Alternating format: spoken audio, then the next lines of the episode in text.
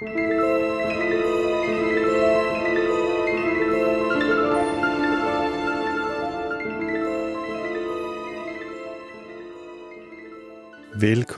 Forlæst, podcasten, hvor vi lytter os tilbage i litteraturhistorien på jagt efter de klassiske fortællinger, som stadig kan vækkes til live. Mit navn er Bjarke Sølverbæk, og i dag begynder en ny sæson af Forlæst, hvor vi vil lytte til en række fortællinger, hvor katte spiller en væsentlig rolle. Jeg har ledt både i Danmark og i udlandet efter gode kattehistorier, og den første, jeg vil præsentere jer for, er skrevet af Ethel Colburn Mayne, som var en irsk forfatter, der levede i atten femogtres til nitten enogfyrre. I sin samtid blev hun sammenlignet med store navne som Henry James og Katherine Mansfield, men efter sin død blev hun hurtigt glemt. Det er nok også grunden til, at hun, så vidt jeg kunne finde ud af, aldrig før er blevet oversat til dansk. Så derfor har jeg selv måttet oversætte dagens historie, der oprindeligt udkom i nitten nitten under titlen The Man of the House. God fornøjelse.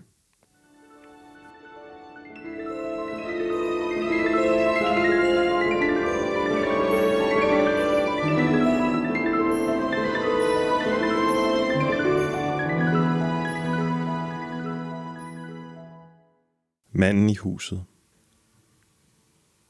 Da den gamle doktor Mount døde, og fru Mount også døde blot få måneder senere, forlod de tre Mount-søstre Nottingham for at tage til London. Deres far havde rådet dem til at gøre dette, når de blev egentlige forældreløse, som han sagde. Der ville være bedre muligheder i London. Han mente erhvervsmuligheder. Millicent, den ældste, var fødselssygeplejerske. Thomasine var massør. Constance var farmaceut. doktor Mount havde insisteret på, at hans døtre alle skulle have et fag. Ikke at de behøvede at leve af det, for hver af dem ville få lidt penge. Men holdt fast på, at alle mænd og kvinder for så vidt havde brug for et erhverv at leve af. Og han havde besluttet sig for, at ingen af pigerne skulle gifte sig. Han sagde til fru Mount, at Thomasine og Constance talte for meget, og Millicent ikke talte nok. Så under alle omstændigheder kan mænd ikke lære dem at kende, hvis Millicent altså overhovedet kunne tale, grundede han i et øjeblik. Den unge Brearley, men han er lige så dum som hun, og muligt lidt mere genert. Det ligner måske hinanden for meget, sagde doktor Mount. Fru Mount var umælende, ligesom Millicent, men doktor Mount erklærede, at hun ikke var genert, så han havde lært hende at kende. Hun havde aldrig lært ham at kende, men det var lige meget. En var nok, sagde han. Hun så op, da han nævnte den unge Brearley. Ja, sagde doktor Mount. Han bragte hende liljekonvaller forleden dag, og nu har hun sat en masse kunstige af slagsen i sin fineste hat. Lad du ikke mærke til det? Jeg gjorde. Da doktor Mount døde, havde herr Brearley allerede giftet sig med en pige, som han havde lært at kende, ved at hun talte nok og ikke for meget. Millicent var fødselssygeplejerske for deres to babyer, for fru Brearley anede ikke, at der nogensinde havde været den lille episode mellem dem, og var fast besluttet på at engagere hende begge gange. Familien Brearleys fik ikke flere børn, men Millicent blev ved med at se en del til dem, og hendes børn. Da de var ganske unge, havde de tre Mount-søstre ikke været glade for at lære deres fag. De sagde, at det var skamfuldt, eller Thomasine og Constance gjorde. Millicent sagde ikke noget. Men efterhånden, som de blev ældre, blev Thomasine og Constance interesseret og erklærede, at det trods alt var en velsignelse ikke at være pebermøer. Millicent, som selvfølgelig talte af og til, sagde engang, er vi ikke pebermøer? Thomasine og Constance råbte begge, at det var de aldeles ikke. Man var ikke pebermøer, når man var forretningskvinder. Hvorom alting er, sagde Constance, så er der ikke nogen, der siger, man er det. Men Thomasine, der mindede mest om deres far, forstod det lidt dybere. Ej, sådan er det ikke. Vi er det virkelig ikke. Pebermøer er fiaskoer. Vi er ikke fiaskoer. Åh, på den måde, sagde Millicent. De valgte et hus i London på en lang, snorlige gade, som i deres ende bevarede et overklassepræg. Husene i deres blok havde ingen kanap, søjlebåret, forhal eller røde murstensbesætninger. De var reserveret. Ikke som resten af London, med fine balkoner på første sal og entrédøre, som det nyttede for stuepigerne at give opmærksomhed. Tre lave trin førte op til entrédørene. Der var ikke uoverstigelige svælg mellem bydelene. De slog sig ned med Nana, deres gamle barnepige, og en ny ungdommelig general. Mellicent og Thomasine oparbejdede deres forbindelser. Constance fandt en stilling med det samme. De var ikke unge, men heller ikke gamle. Deres små indkomster, fodret til deres indtægt, gav dem ro i pengesager. De var meget glade for hinanden, og nu klarede de sig godt i hver deres fag, og de bragte hver især en evigt skiftende andel til den fælles beholdning, som nogle gange udviklede sig ganske meget, især Millicent. Hun kom mere fortroligt ind på livet af dem, hun arbejdede for, end Thomasine eller Constance kunne, men alle havde de anekdoter, der skabte adspredelse for de andre og for Nana. Nana spiste sine måltider med dem. De sad sammen om aftenen. Irene, den nye tilføjelse, var ikke jaloux. Hun ville have syntes, det var forfærdeligt at skulle fængsles i dagligstuen efter middagen. Med hensyn til måltider foretrak hun sine i køkkenet, hvor hun kunne spise, som hun havde lyst, og læse historien i Daily Mirror, mens hun spiste. Alle var kort sagt glade, beskæftigede og fornuftige. Men der måtte være en dårskab et eller andet sted, og hvad Mounts-søstrene og Nana angik, var det katten Timothy. Han var ligesom Nana en rest af det gamle hjem. De havde haft ham i tretten år. Han var sort, ikke smuk, af ikke nogen særlig race, selvom han havde en fjeragtig hale. Halen var orientalisme nok for dem. Hvorom alting er, sagde Constance. Kan han ikke sluge sin pels? Han var uhyggeligt klog. Han forstod hvert et ord, der blev sagt om ham. Hvis han var det mindste klogere, ville han kunne tale til en, sagde Thomasine. Som alle andre katte gjorde han præcis, som han ville, så længe hans kræfter tillod det. Mounts-søstrene og Nana bad ikke om mere end det. At forlange noget af Timothy ville gå imod hans kattenatur. Hvis han ville fange mus, fangede han mus. De lukkede ham aldrig inde i kulkælderen, eller nægtede at give ham hans måltider for at gøre ham sulten. De købte fisk til ham tre gange om ugen. Der stod altid en underkop med mælk i spisestuen og køkkenet. Han drak også te, og tyndt brød med smør var han lige så glad for, som de var. Timothy gengældte deres hengivenhed. Han favoriserede ikke nogen. Måske, sagde de, kom han lidt oftere til Nana, når han var syg, og under parringstidens depression, der fulgte med synet af de rigtige hanner, for Timothy var som killing blevet ordnet, der sad på havemuren og jamrede sig, eller der endnu jamrende sprang på hunderne, der besnærede dem. Mounts-søstrene så klart, hvad disse situationer angik, og de lagde mærke til, at han på sådanne tidspunkter vendte sig mod Nana. Hun var der altid for ham, og det var de ikke. Hun pralede ikke, men hun kunne ikke være andet end stolt, og alligevel ville hun have været lige så stolt, vidste de, på en ganske anden måde, hvis han havde bragt sit stakkels forundrede hoved og sin krop til deres skød. For Nana elskede de tre Mounts-søstre af hele sit hjerte. Millicent sagde en gang i maj, at hvis hun havde været mere forudseende, ville hun ikke have tilladt den tidlige opmærksomhed, Timothy havde fået. Det var naturligt nok, sagde de to andre. Millicents profession fik hende til at tænke mere, end de gjorde over det. Det eneste, der undrede dem, var, hvordan det kunne være, at hun ikke allerede havde indset det. For da Timothy var en killing, havde hun allerede været en fødselssygeplejerske. De spurgte hende, og det varede et øjeblik, før hun svarede. Da sagde hun, jamen, jeg er jo den ældste. Da hun næste dag fodrede Timothy ved middagstid, bemærkede hun, at han aldrig havde fået sin chance. Men det kan vi godt råde bod på for ham, på nogle måder. Thomasine og Constance forstod det ikke. De så, at hun var nervøs, som hun altid var i maj, men selv Constance, som var kendt for sin åbenhjertighed, spurgte hende ikke, hvad hun mente. Hun brød sig ikke om at blive spurgt om, hvad hun mente. Hun havde det svært nok med at sige, hvad hun fik sagt. Constance talte, ligesom Thomasine, enormt meget. Thomasine des hurtigere, men Constance des længere. Intet stoppede hende, bortset fra hendes egen fnisen. Hun ville bryde af for at fnise, men fortsatte så igen, før nogen anden kunne nå at bryde ind. Thomasine havde lært at tale samtidig med, at hendes fnisen gjorde, hvad den kunne for hende. Af og til lagde Constance mærke til det og stoppede op. Constance var den yngste, men den mest jævne. Hun var nær ved jorden som en gravhund, bleg og bar briller uden indfatning. De blå øjne bag brillerne var veloplagte og ærlige. En kusine, som de ikke kunne lide, sagde, at Connys øjne var forgæves ærlige. Det var fjollet. Hvordan kunne øjne eller noget andet være forgæves ærligt? Men det sårede Constance. Kald hende klog, Det er i hvert fald ikke klogt, sagde Constance, og tog sine briller af og pudsede dem med det silketørklæde, hun opbevarede til netop dette formål. Kusinen havde også sagt, da Constance først tog dem i brug, at hun af alle forgæves forfængeligheder mente, at briller uden indfatning var den største. Smarte kvinder bærer briller med indfatninger i skildpaddemønster, så mørke som muligt. Så er brillerne morsomt uklædelige. Er det ikke snedigt? Godt for dem, råbte Thomasine. Andre mennesker har ikke råd til skildpaddemønster. Celluloid eller horn ser præcis lige sådan ud, sagde kusinen. Så vil den modedel snart uddø.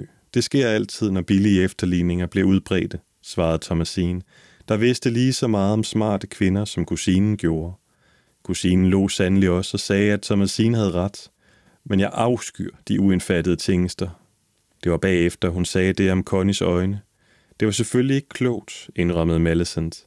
Hun sagde det på sin frygtsomme måde, og hun så meget pæn ud i sin grå kappe med den hvide kysehat, for hun var kommet tilbage fra en patient og mødte kusinen på dørtrinnet. Du ligner en nonne, råbte kusinen, med dine store melankolske øjne og dine skarpe bryn. Millicent. De havde kusinens vittighed, som erklærede, at Millicent kom fra fransk, for Mount-søstrene vidste alle, for en meget lært ven, at doktor Mount havde fortalt dem det, at navnet kom direkte fra græsk og betød så sød som honning. Millicent var kommet smilende ind. Kusinen lød, som om hun holdt af hende, og hun var så sød som honning, og kunne lide enhver, der kunne lide hende. Men da Constance fortalte hende, at hun så vred ud, og det trøstede den stakkels Constance, som sagde, at Millicent var som stille vand. Har den dybe grund, mener jeg. Constance havde ikke noget mod at være jævn, hvis hun altså var jævn. Hun vidste, at hun selv talte frit nok, men det var i hvert fald altid ment elskværdigt, hulkede Constance. Mount-søstrene var virkelig elskværdige. De lånte deres telefon ud til naboerne og ringede efter naboernes katte, når de miavede ved hoveddøren. En gang, en måneklar nat, kom Constance nedenunder, efter at hun havde taget sin nederdel og bluse af, og var i sin frisertrøje og flanel under kjole med sit hår flettet. Hun hørte en miaven udenfor og åbnede hoveddøren. Naboen til højres kat ville gerne ind, så hun ringede på. Inden hun nåede at flygte, blev døren åbnet af en herre i selskabstøj. Var det ikke forfærdeligt, sagde Constance, som smuttede ind på Thomasines værelse for at fortælle hende det. Da jeg kom i tanke om det, var jeg i min flanelsunderkjole og min røde frisertrøje, og mit hår var bundet med en smule snørebånd. Hun fnisede, og Thomasine sagde, snørebånd, i du milde. Jeg kunne ikke finde et bånd, sagde Constance. Hvorom alting er, så har han måske ikke lagt mærke til det. Jeg huskede først bagefter, at månen lyste så kraftigt. Han takkede mig meget og sagde, kom ind, miss. Jeg formoder, at han ikke vidste, at deres kat hedder Girlie. Men måske tænkte han, at Girlie ville lyde løjeligt, når jeg var der alene, hvis nu nogen var kommet forbi. Hun fnisede igen, men Thomasine var for søvnig til at udnytte det. Desuden var hun vred på Constance. Den snavsede røde trøje og en flanel under kjole. Hvorfor havde hun taget sin morækjole af og snørebånd i håret? Man måtte håbe, at han ikke ville genkende hende, hvis han så hende i dagslys. Thomasine så næsten godt ud. Hendes bagside så ret godt ud. Mænd, der så hende hurtigt passere sig, kiggede nogle gange tilbage. Hun havde smukke fødder og ankler, og hun klædte dem godt. Hendes tøj sad godt. Hendes ansigt, en spids oval med stor vidde mellem øjnene, var som et blad, der nu var visnet.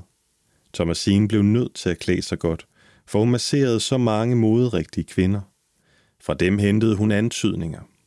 De talte med deres tjenestepiger, eller der ankom kjoler og hatte, som blev pakket ud, og på denne måde så Thomasine førstegrøden fra de parisiske premiere.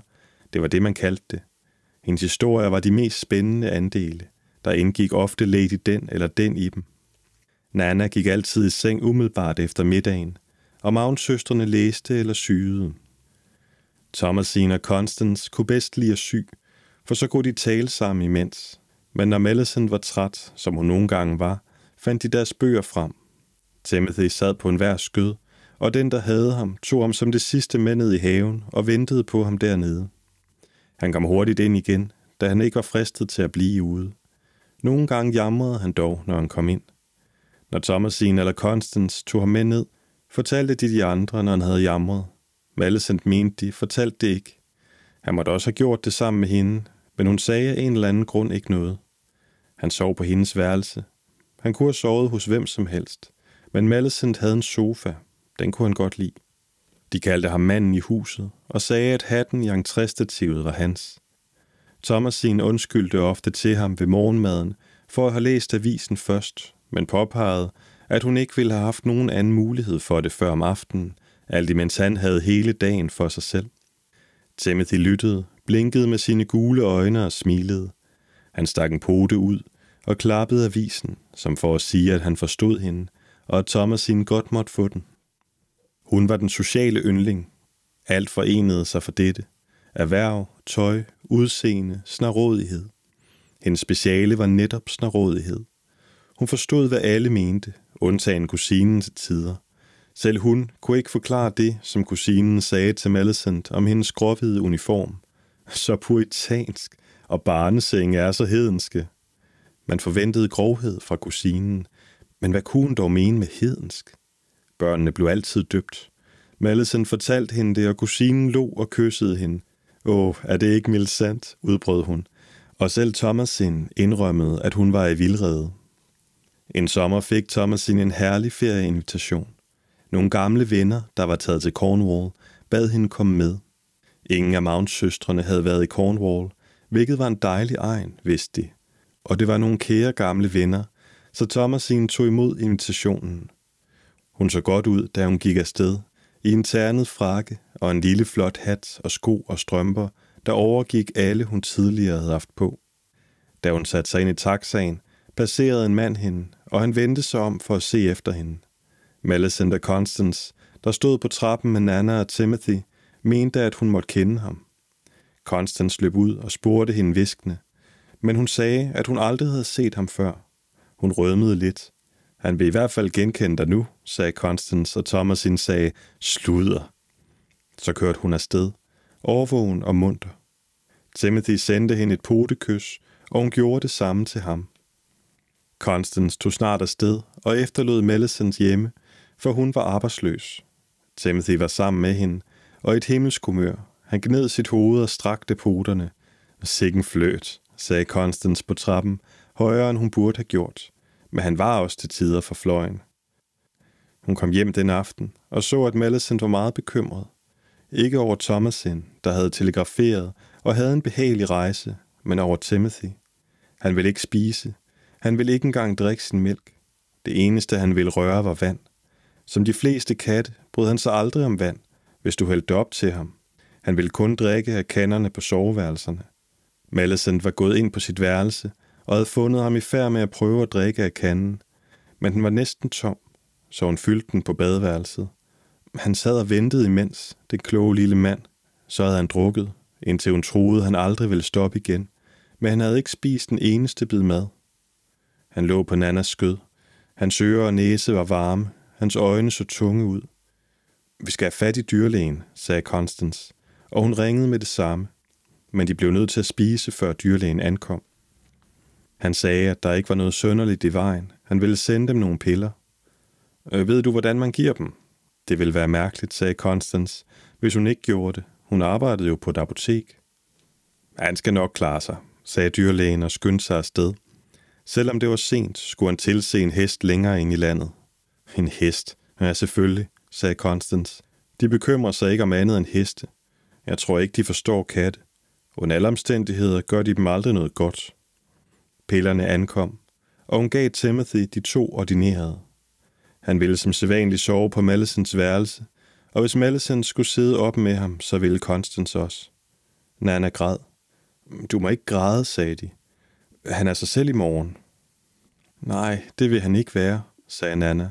Og frøken Thomasin, som er ved landets ende. Ja, det må man sige. Vi telegraferer i morgen, hvis han ikke har det bedre, sagde Constance. Det er en skam, det netop skete, så snart hun tog afsted. Men vi må under alle omstændigheder fortælle hende det, ellers ville hun aldrig tilgive os, hvis der skete noget. Timothy fik det værre i løbet af natten. De samledes alle i Maleficents værelse, undtagen Irene. Som det første næste morgen tog Constance afsted for at telegrafere til Thomasin. Timothy, meget syg, ville telegrafere igen i løbet af dagen. Hun ringede til sit apotek for at fortælle, at hun ikke kunne komme på arbejde, fordi deres kat var syg. Dyrlægen kom igen og sagde, at Timothy var døende. I går aftes sagde du, at der ikke var noget i vejen, råbte Constance. Skinnet bedrager med kat, svarede han. Pillerne gjorde ham nu ingen skade, skal du vide. Det hjalp ham i hvert fald heller ikke, sagde Constance. Millicent sagde ingenting, men lignede et spøgelse. Nana sagde, at hun altid havde vidst det. De sad i Millicents værelse. De havde ikke turet flytte ham. Irene gjorde forsigtigt værelset rent. Hun var en god pige. Timothy lå på sofaen med hovedet mellem sine udstrakte poter. Hans pels havde mistet sin glans. Hans pupiller var så udvidet nu, at når man så dem, kunne man tro, at han havde det godt. De var så klare. Men hans lille hjerte... Hans lille hjerte bankede knap nok. Han stønnede ynkeligt nu og da. Han så ikke ud til at genkende dem. Constance skulle give ham to piller mere. De ville lette hans afgang, havde dyrlægen sagt. Hun gjorde det udmærket, men da det var gjort, græd hun lidt. Timothy havde stønnet, da hun forstyrrede ham. Jeg var nødt til det, lille mand, hviskede hun. Tror du, jeg ville have gjort det, hvis der var noget andet at gøre?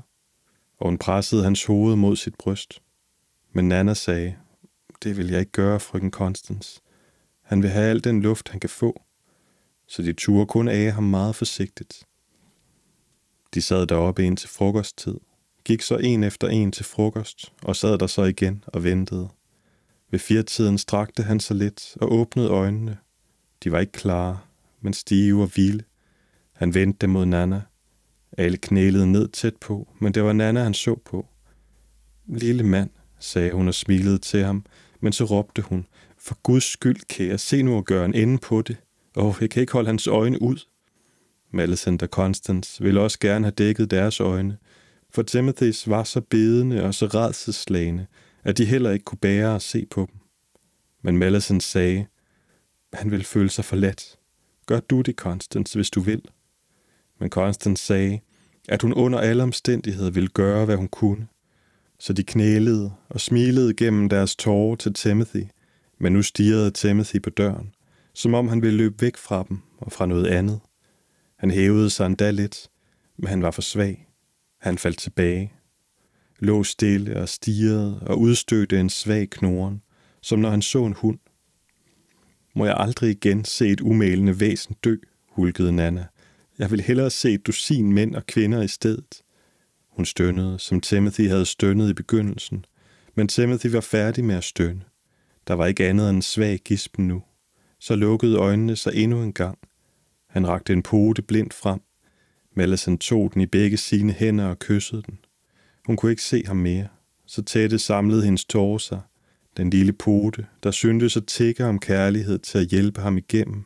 Gudskelov, sagde Nannas stemme få øjeblik senere, og Millicent vidste da, at han var død. Hun rystede. Constance knugede hendes hånd, og Nana lagde armen om dem begge. Ikke længe efter kom Thomasins telegram. Hun ville ankomme omkring klokken syv. Jeg vidste, hun ville komme, udbrød Constance. Hvis hun bare havde været her i tide. Men Nana sagde, jeg er nu taknemmelig for, at en af os blev skånet for det. Millicent gik ud af spisestuen, hvor eftermiddagsten stod fremme. Det første måltid uden ham. Hun kom tilbage med ham i armene. Først ganske rolig, men så brød hun helt sammen. Ingen af dem havde nogensinde set hende græde sådan. Constance og Nana tog den lille krop fra hendes arme og lagde den på bordet. Hans sorte pels var strid og stiv. Den hvide aftenvest, han havde holdt så smukt, så ussel og snavset ud. Deres tårer faldt på den stridende pels. De prøvede at glatte den, men den kunne ikke glattes. Den kolde grovhed fik dem til at tænke på kaniner og harer i butikkerne. Ingen af dem kunne nogensinde få sig selv til at spise en hare eller kanin. Bør vi lade hende se ham, hviskede Constance. Nana sagde, overlad ham til mig. De skjulte deres ansigter. Gå nu ud i to og få noget frisk luft, fortsatte Nana. Overlad den lille skat til mig. Du har ikke kræfterne, sagde Constance. Kræfterne? Hvilke kræfter? Råbte Nana. Det bliver et værre arbejde. Jorden er så hård. Nana havde et mærkeligt blik i øjnene, men så sagde hun, kom tilbage om en halv time. Hun skubbede dem forsigtigt ud og lukkede døren. De gik til deres egne værelser, ikke udenfor. Efter en halv time kom de tilbage til spisestuen. Nana var der, og på bordet lå Timothy stadig. Men nu var der et hvidt klæde på bordet. Den fineste eftermiddagsdug med den irske hæklekant. Timothy blev lagt på den. Hans hoved hævede en smule mod en pude. Han lå på siden med forpoterne let krydsede, og med bagbenene bøjet lidt, så han ikke var i fuld længde. Den buskede hale lå smukt, og pelsen strittede ikke længere. Den skinnede glat og mørk, og den hvide vest var som sne. Han så næsten ud, som om han var i live. Ser han ikke dejlig ud, sagde Nana. Jeg tænkte, at min gode makasarolie ville kunne klare det, men det var noget at arbejde. Det gode resultat virkede til at have trøstet hende, for hun smilede. Ja, han ser dejlig ud, Nana, sagde Millicent og Constance, men ind i begge deres sind havde der snedet sig en frygt. Han så ud, som om han var i live, og det kunne Thomasine måske tro, han var. Jeg ved det, råbte Constance, og hun skyndte sig ud. Millicent så efter hende og fulgte sig ivrigt med. Nana gik også snart med dem, for hun skulle vaske hænder. Hun kiggede tilbage fra døren og sagde, det kommer ikke til at vare længe, min skat. Omkring klokken syv ankom Thomasine. Hun så lige så net ud som dagen før, men det kunne hun ikke gøre for, og hendes hvide ansigt var ængsteligt. De rystede på hovedet som svar, fik så hurtigt taxaen til at tage afsted igen og trak hende hen til spisestuen. Hun forstod med det samme, for nu var et af Constances hvide silketørklæder bundet i en stor sløjfe om hans hals, og mellem hans forpoter lå en lille buket kunstige liljekonvaller, fastgjort med hvidt satinbånd. Og Thomasine knælede ned og skjulte sit ansigt ved bordets hjørne. Hun kunne ikke tale i lang tid, selvom hun snart løftede hovedet og så på ham. Til sidst sagde hun, hvor ser han smuk ud? Og hun rejste sig og kyssede hans hoved mellem ørerne. De førte hende da bort, og hun klædte om og kom ned til middag, som var i dagligstuen.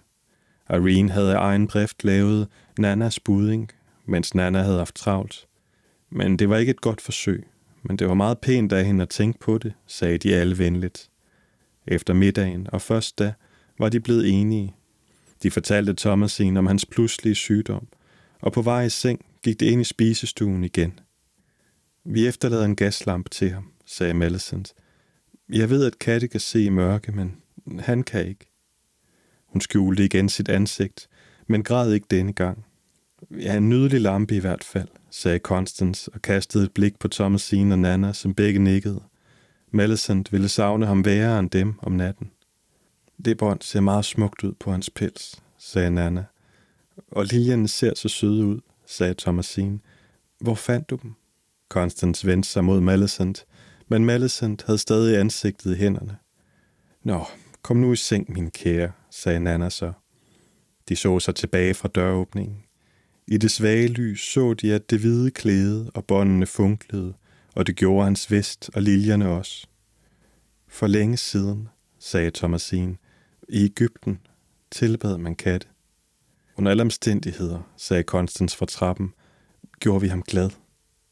Millicent, der var foran, vendte sig hurtigt om. Hun så ud, som om hun ville sige noget, men hun vendte sig om igen og gik uden et ord ind på sit værelse og lukkede døren.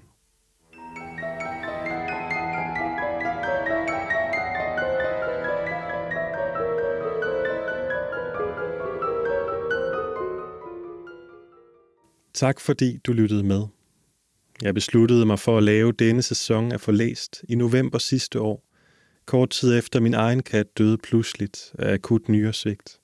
Hun hed Fnuk, og hun var en del af et lille kuld på kun to katte. Hendes bror har vi stadig. Det var ham, vi til at starte med havde tænkt os at adoptere. Men efter hun havde fundet sig til rette i mit skæg, fik hun også snedet sig med hjem til os. Fnuk var en lille kat, også da hun blev ældre. Da hun først blev en del af flokken, var vi til at starte med bekymrede for, at de andre katte chikanerede hende om natten, så nat lukkede vi hende inde hos os i soveværelset. Men da vi skulle til at i seng aftenen efter, skyndte hun sig at gemme sig. Hun skulle ikke nyde noget af at blive afskåret fra de andre katte endnu en nat. Hun holdt meget af dem, og hendes kærlighed var vedholdende. Hvis hun besluttede sig for at putte sig op af en af de andre, fulgte hun efter, indtil den anden kat resignerede og lod hende lægge sig til rette. Om natten havde hun dog altid en helt fast plads for enden af sofaen, som var hendes ejendom. I det hele taget fandt hun sig ikke meget, hverken fra mennesker eller katte, og hun lod sig sjældent jeg væk fra en plads, hun først havde taget i besiddelse. Og hvis vi tvang hende til noget som helst, så skulle hun nok sørge for at fortælle os, hvor utilfreds hun var. Så snart vi lukkede hende ind i soveværelset hver morgen, hoppede hun op i sengen som en fjeder og lagde sig til rette for at blive nusset. Hun elskede at lægge sig på en, så hvis man lå eller satte sig ned, så gik der sjældent lang tid, før hun fandt sig til rette. Hun holdt også af at møve sig ind i sjaler under dyner og ligge og spinde veltilfreds. Og hvis jeg lå på maven, elskede hun at lægge sig til rette under mit skæg, når hun ville nusses på sin mave. Alle nye mennesker kunne hun holde af, så længe de ville nusse hende og acceptere, hun lagde sig på dem. Fnuk var en klog lille kat, der hurtigt lærte, hvad snacks betyder, og hver gang nogen sagde det ord, kom hun rendende. Hun lærte at sætte sig pænt på bagbenene, men det forhindrede hende ikke i at miave ivrigt imens. Hun var et sludderchatol og et madøre, der elskede alle slags skudbidder.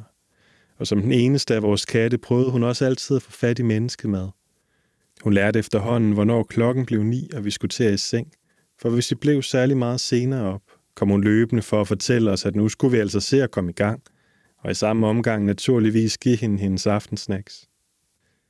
Hun nåede kun at blive et enkelt år. Det gik først op for mig, hvor meget jeg holdt af hende, da jeg mærkede, hvor stor sorgen over at miste hende var. Den eneste smule eksistens Fnug nu er tilbage af, de minder vi, der kendte hende, har, og de følelser, hun stadig vækker i os. Nu hvor der er gået otte måneder, føles minderne allerede mindre klare. Med tiden vil hun blive næsten lige så vag erindring som min barndomskatte, og billederne af hende vil blive blottet for dybde, og den tanke hader jeg. Denne sæson er Forlæst af tilegnet Fnug, som en slags gravmæle over en lille kat, der satte store spor hos mig. Der er mange måder at bearbejde sin sorg på, og min har været at finde, bearbejde, oversætte og indlæse dusinvis af kattehistorier, som I vil få glæde af de kommende måneder. På genhør om en uge.